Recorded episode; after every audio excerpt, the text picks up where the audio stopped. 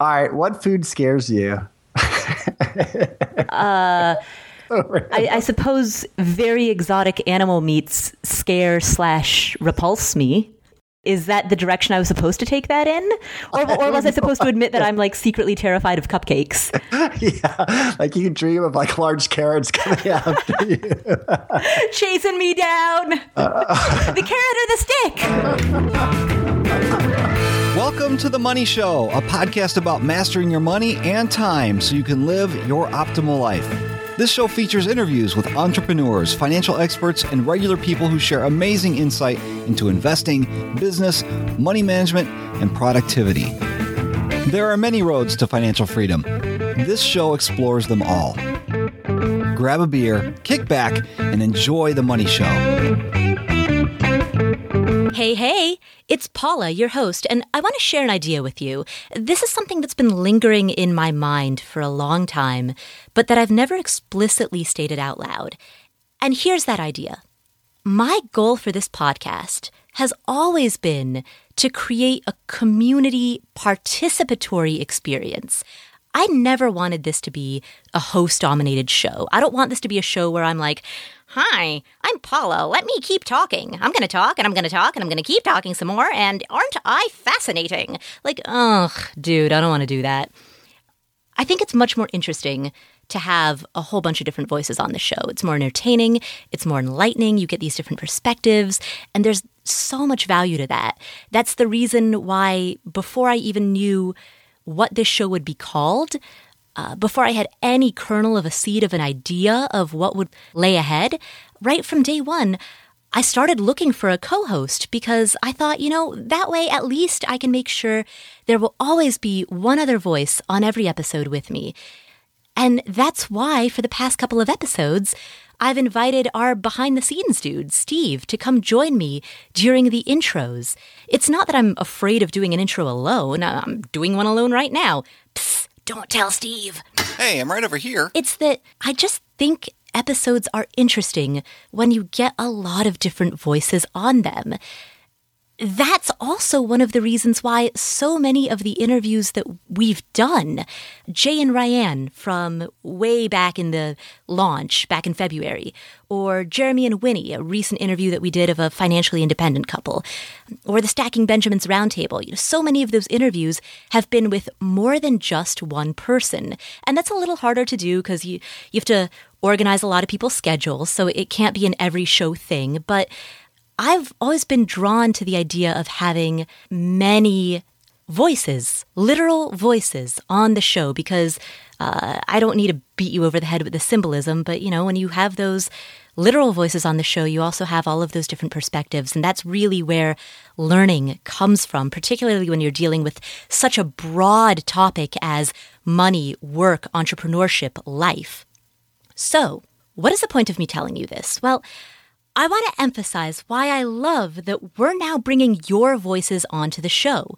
So if you've been listening for a while, you might be familiar with a segment called Ask Us Anything, which I guess now needs a new title. I guess I'm going to call it Ask Paula. Rather appropriate that I said that as a question. In that segment, we, or I guess now I, answer questions that you all send in. So you call in and you leave a voicemail and we get to hear your voice. And that is incredible. You know, in the beginning, Jay and I would read the questions that you emailed us. But now the entire Money Show community gets to hear their fellow listeners' voice echoing in their earbuds. To me, that's a really powerful thing. I love that. So my point to all of this is, if you have any questions, please go to themoneyshow.co/voicemail and record them. I would love to answer them in an upcoming episode because that's really what makes a good show, at least in my opinion. So today's episode, if you hadn't already picked up the hint, I guess the first Ask Paula episode. Now that all of that is out of the way, let's go ahead and get to it. Our first question comes from Wendy. Hi, Paula and Jay Money. My name is Wendy, and I am a big fan of the Money Podcast. I'm currently 24 years old right now, and I have a question that I would love for you to help me answer. Currently, I'm trying to find a side hustle just to earn some more money on the side and to eventually become financially free. And a friend of a friend recently contacted me about this idea of network marketing or multi-level marketing. So specifically, I have two questions. One, what are your thoughts about network marketing or multi-level marketing as a side hustle? And two, from what I've learned thus far, it seems very focused on leveraging your personal network or using your friends and family to earn some more money to grow your business. To me, focusing specifically on your friends and family, that makes me a little bit uneasy, and it seems a little bit unethical to me to try and use that personal network to earn more money and grow your business, as opposed to just using a general audience or a general market. I would love to hear what your thoughts are on the matter. Hi, Wendy. To the first part of your question, what do I think about multi-level marketing? I think it sucks. And that's just my opinion. I know that somebody's going to disagree with me. I know that's going to be true because I'm going to get an angry email about it, I can assure you. So it's just my opinion. But here's why I think that. First of all, many MLM companies, not all, but many, engage in hard sell tactics. So they're very pushy. They want you to buy. And those tactics feel like they don't really have the best interest of the client in mind. They have quotas and sales goals that they want to achieve. And there's nothing wrong with having goals, but not when your focus is so hyper-focused on those goals that you forget about asking the fundamental question, is this product or service best for the end user? Number two, as you stated, many of those companies really encourage their workers to sell to their closest family and friends. And guess what? That is the best way to get yourself unfriended on Facebook. Hashtag, ask me how many people I've unfriended. Is that a hashtag? It should be. There are other reasons as well, but long story short, I'm not a fan of MLM companies. I think that if you want to earn more money, if you want to go into a side hustle or start some sort of a side business, you're smart, you're creative, you can come up with something that will provide you more upside opportunity and something that you're more enthusiastic about. That's the direction I'd encourage you to go in. Now, to question number two, which I've kind of touched on already, but I want to touch on the way that you phrased that question because there are volumes that can be said in the choice of words that you used. So let's listen again to the exact snippet. Sorry, Steve, I'm creating more work for you. But let's listen again to the exact snippet of how you phrased something that I thought was really interesting. From what I've learned thus far, it seems very focused on leveraging your personal network or using your friends and family to earn some more money to grow your business. Okay, let's think about that word choice. It seems very focused on using your friends and family. You should never be in a business in which you have to use people. The thing is, selling in its purest sense is not a win-lose dynamic. Selling is something that happens when you are aware of a product or service that you genuinely believe could benefit someone else. And so you introduce that product or service to the person whose life can be enhanced by having it. So, for example, and I realize this is a ridiculous example, I'm wearing socks right now. Why? Because otherwise my feet would be cold, and I don't like having cold feet. Socks make my life better. Now, if I didn't have them, I'd be fine. I would continue living. I wouldn't be like bleeding out in the street. But on balance, I prefer my life with socks than without. If nobody had ever sold these socks to me, and by nobody, I mean Target, you know, my life would not be as sockiful as it is right now. Ridiculous, ridiculous analogy. I get that. But my point is that selling is not a win-lose situation. There are many transactions in which both parties walk away feeling like they got what they wanted. The sock company got money, and I got socks. Or I go to a grocery store and the grocery store gets money and all of the suppliers downstream get money and I get food. Or, you know, I realize these are necessities, but let's think about something ridiculous and completely unnecessary that I've purchased. Candles. I don't need scented candles. why the F do I have them? They're certainly a luxury, but they're a luxury that make my house smell a little bit better. So I'm down to have them. And if someone wants to sell me some, I'll sniff it out. Ba-dum-tsh. That wasn't a very good joke, but you know what? I'm going to award myself a ba-dum-tsh. Okay, so before I go too far off the rails with terrible analogies, my point is simply that I want you to stop, and I don't know that you necessarily do this, but to any listener who might have this mindset, I want you to stop thinking about selling as something that uses people in order to make money. Selling at its pure form, at the form of what it should be, and while I don't, want to wallow in this world of should and like rainbows and unicorns and everything is as it should be, insofar as you have the power to direct it in the way in which you practice your own business, selling should be, in your life, an event in which you find someone who could benefit from the item or product or service that you represent, and you explain to them that this might benefit them. And you do it in a way that's not pushy and that's not deceptive. You do it in a way that's just open and honest. And if they're receptive, that's fantastic. And if they're not, that's fine too. You've done your part. Before I move on to the next question, there's one other thing that I want to touch on, something that stood out to me when I listened to your question. Although your question was specifically about multi-level marketing companies, there's a part of me that wonders if maybe the core issue, because I hear a lot of hesitation in your voice, maybe the core issue isn't the structure of the company. Maybe the core issue is that you don't believe in the product that you're selling. That's a fatal flaw. If you don't believe in what you're selling, you're never going to do a good job selling it. And it doesn't matter if you're selling on behalf of a multi-level marketing company or a mom and pop brick and mortar store or an online e-commerce website. It doesn't matter. None of that. Those are just details. Those are corporate structure details.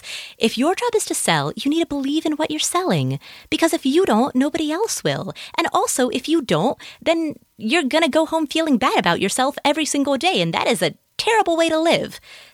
So focus on representing something that you genuinely believe in, whether that's a manufactured physical product or whether that is a service that you can offer, no matter what incarnation that takes.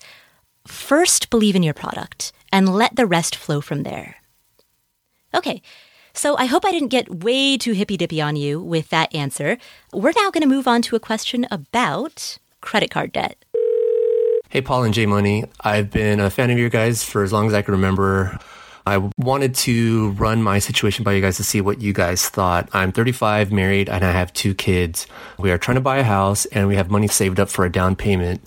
My thing is I have a crap ton of credit card debt that I racked up in my 20s, and I wanted to get your guys' thoughts on what I should do. Should I take that down payment and wipe out my credit card debt? Or should we go on trying to buy a house and do what I can to hack away at my credit card debt?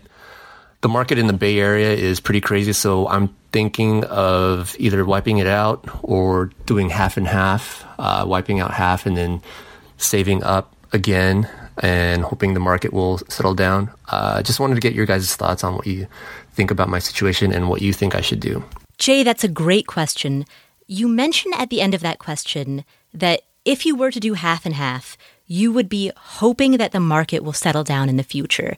Now, I don't want to get off track, but I do want to talk about that concept because I think that's an important unstated assumption that we need to address. The number one rule of home buying: you cannot predict the future. You use the phrase, hoping the market will settle down in the future. Hope is not an investment strategy. Sorry to be blunt, but it's not. We have no idea what the market's going to do in the future. We don't know anything about the future. 1 year from now, maybe there will have been a huge boom and everything will be worth double what it is today. Or conversely, maybe there will be a huge crash and everything will be worth half. Maybe our country will be at war. Or maybe we will be in an unprecedented year of world peace. Maybe everything will stay exactly the same as it is today. We don't know. And that's the point. It's fun to make crystal ball projections about the future. However, it's dangerous to start making 5-figure or 6-figure decisions, or really even 4-figure decisions, based on those crystal ball projections, when even the Harvard fortune tellers, for lack of a better term, the Harvard Ivy League prognosticators whose job is to look at economic data and predict the future, even they cannot consistently get it right. I'm not insulting them for that. I'm using that to illustrate how hard it is to predict the future. It's just not a thing that we can do. And so my point of this big, long crystal ball diatribe is that you need to make decisions based on what is best for you at present, based on your situation, your goals, your dreams. What would be the best thing for you and your family? And from what I've heard in your voicemail, I really believe that that is paying off your credit card debt. Because a, quote, crap ton of debt does not sound very pleasant. It seems to me that you would be able to sleep much more easily at night if you had less than a crap ton, perhaps even a zero ton, a zeroth, a crap zero, however you would phrase that. That seems like it would be liberating, probably more liberating than being like, oh, great, yeah, now I have this mortgage in a very expensive city, and now I have even more debt. So, yeah, pay off the credit card. Don't worry about what might or might not happen in the future, because there's no way to know that information anyway. Definitely don't split half and half, because then you'll only be half as far towards buying a home, but you'll also still be paying interest on half of your credit card debt. Just bite the bullet, wipe out all the credit cards, and then once you're done with that, then reassess and figure out what you want your next major financial goal to be. All right, I hope that was helpful. If you do pay off your credit cards, Jay, please call back in and tell us about it. And if you decide to buy a house, call back in, leave us a voicemail, tell us about it, because I would love to hear the follow-up of this story. Our next question is a pretty interesting one. This one involves the ethics around investing, and I've never gotten a question like this before, so well, I'll let you listen, because I really enjoyed this and I really enjoyed thinking about it. Here we go. Hey, Paula. I super appreciate what you're doing, and thank you so much for these opportunities to ask questions. I recently inherited some big bucks and need a little help with my moral compass as far as investing is involved. I have a sense of responsibility that comes from trying to figure out where to stash the cash that will be safe-ish, bring a return, and have some sort of ethical base to it. I love the idea of Vanguard index funds, but then I run into the wall of ownership and ethics. Do I really want to directly benefit from weapons manufacturers, oil and gas industries, creepy pharmaceutical companies, and all of the shenanigans that they get up to in the world? On the other hand, they tend to perform well, whereas the socially responsible funds don't do amazingly. I guess my question is, have you ever run into these questions for yourself, and how have you navigated them? I know the arguments that involve pointing out the fact that I drive a car, I sometimes take ibuprofen, and I am implicated in many ways in the issues the world is facing today. What I am looking for are ways to minimize my impact. Real estate is definitely on my happy list, but there are too many dollars to allocate only to that. Any personal experiences, thought processes, or ideas would be hugely helpful. Thank you so much. All right, here's why you're awesome. You want to align your money with your values. That's basically what this question is all about. You're saying, hey, guess what? I've got money and I've got values and I want the two to mesh. How do I do that? Like that's the fundamental foundation. That's probably redundant, but who cares? That's the foundational foundation of your question. And that is exactly what my blog is about. It's what this podcast is about. It's what my message is. Yes, like yes 1,000 times. I love the spirit that you're coming from. But, and yeah, by that dramatic pause, you knew that a but was coming. You said something I find fascinating. You said that your goal is to minimize your impact. Your words, not mine. In fact, Steve, can we hear that snippet again? What I am looking for are ways to minimize my impact. So here's my question to you. Here's the challenge. And I don't want you to answer it right now. I want you to truly, deeply think about this.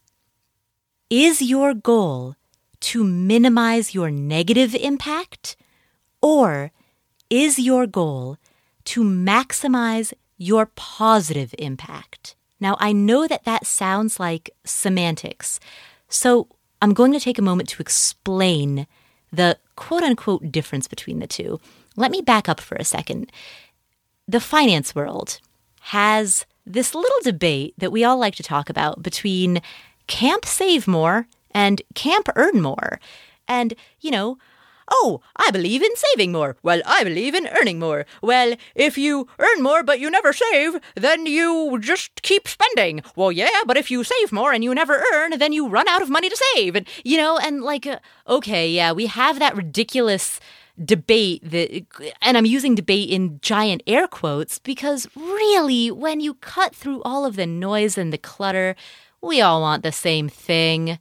We all frickin' want to grow the gap between what we earn and what we spend. That is the shared goal that we all hold. And so all of us exist on the same spectrum, the grow the gap spectrum. But because we're humans, and humans, especially in the Western world, love duality on a day-to-day basis, sometimes it's fun, interesting, whatever, to think about our attitude towards money within this incredibly oversimplified, dualistic framework of save more versus earn more, even though all of us know that, duh, you do both. So let's take that same framework and apply it to a new spectrum. And I'm going to call this spectrum people who share the same goal, wanting your life to be a net positive, wanting to leave this world better than you found it. But along that spectrum, you have kind of two ends. On one side, you've got people who want to minimize the negative, and on the other side, you've got people who want to maximize the positive. And just for the sake of illustration, or at the very least, the sake of somebody's amusement, I'm going to caricaturize these. Let's take the person who wants to minimize their negative impact.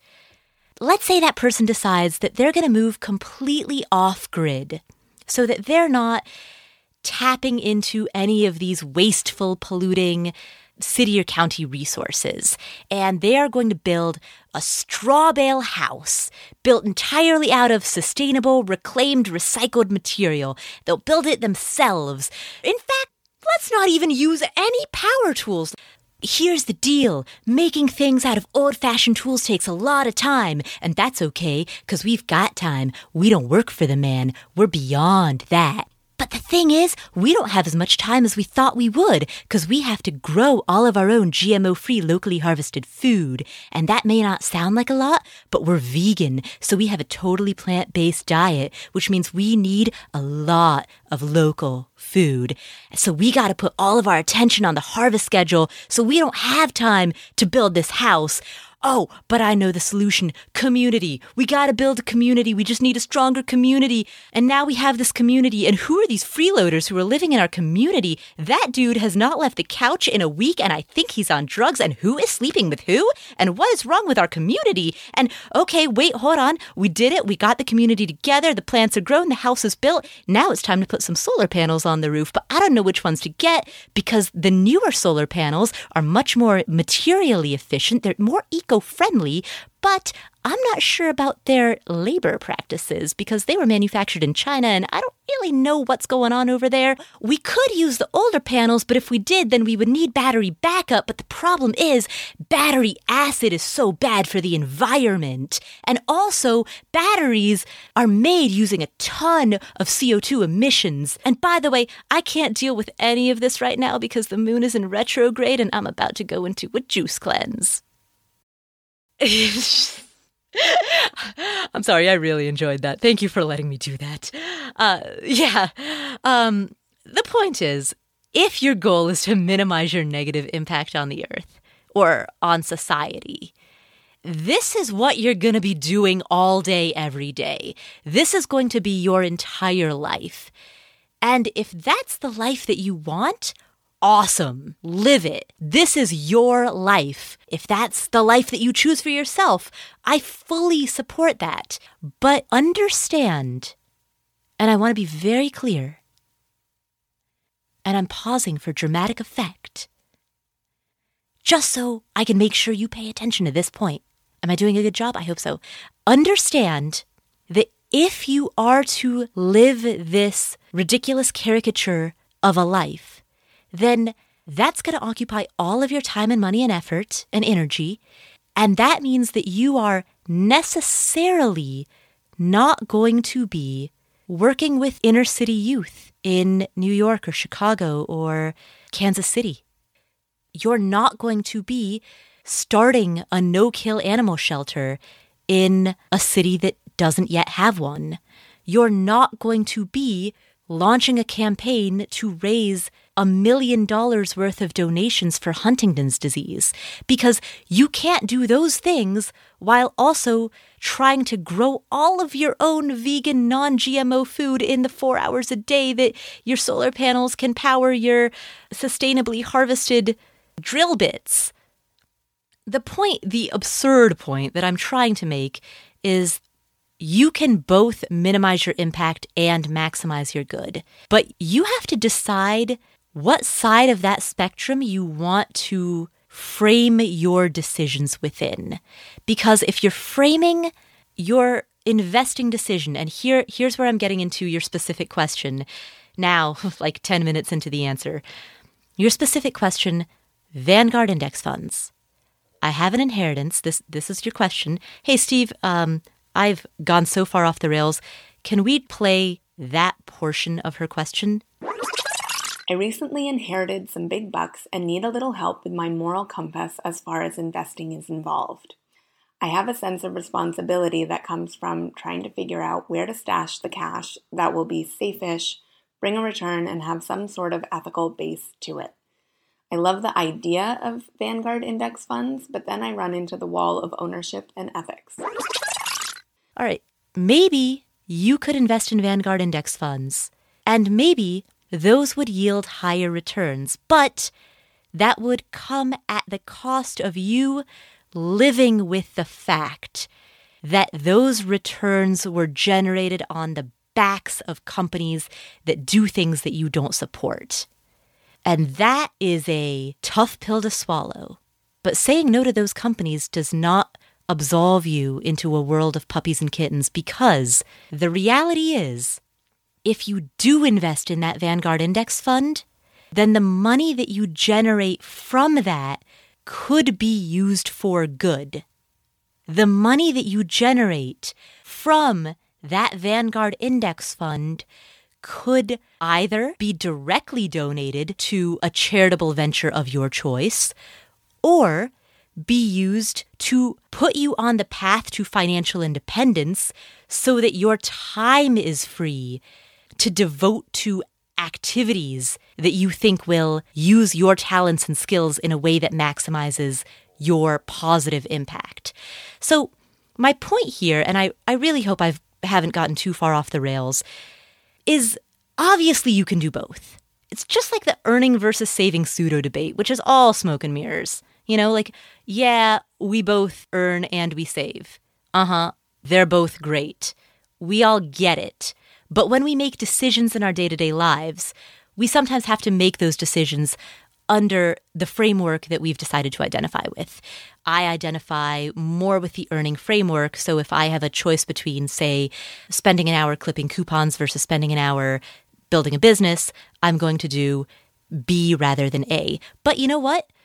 My mom, by contrast, was really on the save more side of the spectrum. So given that choice, she decided to spend that hour clipping coupons. Those are the choices that we make as we all march towards the same shared end goal, but we approach that goal from different angles. And so the choice that I want you to really consider is, do you truly want to minimize your negative impact, Or do you want to maximize your positive impact? And once you decide which end of that false dichotomy, that illusion of mutually exclusive that isn't actually so, once you decide which end of that spectrum you want to think of yourself as being on, then the next question is, how far deep in that spectrum do I want to be? Do I want to be at the outrageous extreme caricature end, or do I want to be somewhere within the middle of that spectrum? I'm now recording at about 2 a.m. from a hotel room in northern Cincinnati. I'm recording this a couple of days after I recorded the original podcast segment that you've been listening to. There's one last thing that I wanted to say about this question. The caller mentioned socially responsible investing, and I want to take a moment to talk about that in order to make sure that all of the listeners understand what that is and what the pros and cons to that are. First of all, a socially responsible investing fund is an actively managed mutual fund or exchange-traded fund. These are funds in which the fund managers decide what assets to invest in. It's basically a group of fund managers who are like, okay, what companies are we going to invest in? Instead of just looking at the numbers, they use corporate responsibility and societal concerns as chief parts of the investment decisions that they make. So on the surface, this sounds great. You know, like you can have your cake and eat it too. There are a number of them that you can choose from. There are about 500. I did a little bit of research. There's 500 different funds that identify as socially responsible investing funds. So on the surface, this sounds like the optimal because, you know, as we talked about, between minimizing harm and maximizing good, somewhere in the middle of that, within that spectrum, you have your own optimal. And on the surface, it sounds like a socially responsible investing fund might be that. But here is the drawback. Given how many opinions there are about what is good and what is bad, it is unlikely that there's going to be a fund that perfectly represents your own values. So, for example, what are your feelings about gambling? Are you okay with companies that profit from gambling or not? And are you okay with certain types of gambling but not others, like such as slot machines versus table games versus websites that gamble, online poker? Does that make a difference? But what about alcohol? Are you okay with companies who profit from the sales of alcohol? And if so, does it matter if it's beer versus hard liquor? And does it matter what type of ads they use? If certain companies might run ads that show women in a certain way. Is that an issue for you or not in your own value system? What about firearms, tobacco? And what about a utility company that burns fossil fuels but not nuclear? Or what about a utility company that burns both coal and nuclear, but it has really high safety standards for its workers, and also it heavily reinvests in renewables? So you see where I'm going with this. These 500 funds collectively represent thousands of people's nuanced opinions about what's good and what's bad.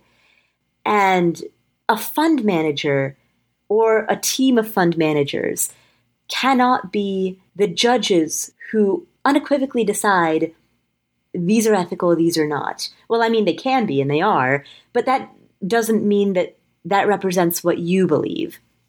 In short, what I'm saying is you can't outsource your conscience. But here's what you can do. You can choose what's optimal for your life. You know, what is that space between minimizing harm and maximizing good? And what steps can you take that would bring the optimal impact into that optimal goal? What can you do that will make the biggest splash, in other words? You know, and if that thing is teaching other people about money, as it is for me, then that's where you should focus your time. If that thing is coaching a basketball team for underprivileged youth, tutoring math for kids who need that, working with developmentally disabled adults, like whatever that thing is, or if it's even achieving financial independence so that you can spend more time with your own family and make a bigger impact in their lives. I mean, I can't tell you what your optimal is. You're the only person who can decide that. What I can tell you is that more time that you spend kind of tweaking around the ends, the less time that you're really driving yourself towards optimal. So long story short, I think I've made the point, but I wanted to give this PS because I figured that some people might start emailing me and asking about like, well, what about a socially responsible investing fund? And so that's sort of my stance on it. I love the concept. I love the fact that there are 500 funds that identify as socially responsible. That's, as a notion, as a practice, as a thing that should come into existence in this world, I think that's great. But I know that there's probably no fund that's going to perfectly represent my values on alcohol and gambling and tobacco and firearms and utilities and labor and environment. You know, there is just no duality, black and white, good and bad, despite the fact that we want there to be. Things are far more nuanced than any simple binary could ever represent. That is my incredibly long, gotten way off the rails, this has now been going on for like 15 minutes, answer to your question about whether or not you should put your investment in a Vanguard index fund. Oh my goodness. Steve, I think we need to take me off the air. That's our show. I hope you laughed. I hope you learned. And I hope I didn't piss you off too much. But if I did, send your angry emails to steve@pauladon'tgiveash.com. I'm just joking. The truth is, I really do give a sh**. I truly, truly give... Well, I'm not going to say it, but you were thinking it. If you're not interested in sending Steve an angry email to an imaginary address, here are two other things you could do. Number one, if you'd like to hear your own voice on the show, head to themoneyshow.co/voicemail. If that's not your cup of tea, head on over to iTunes and leave us a review. And by us, I guess I mean me. Although, I also do mean all of you who submitted questions and all of the guests who are on. So, I guess I do mean us. What do you know? This show is a participatory experience. Booyah!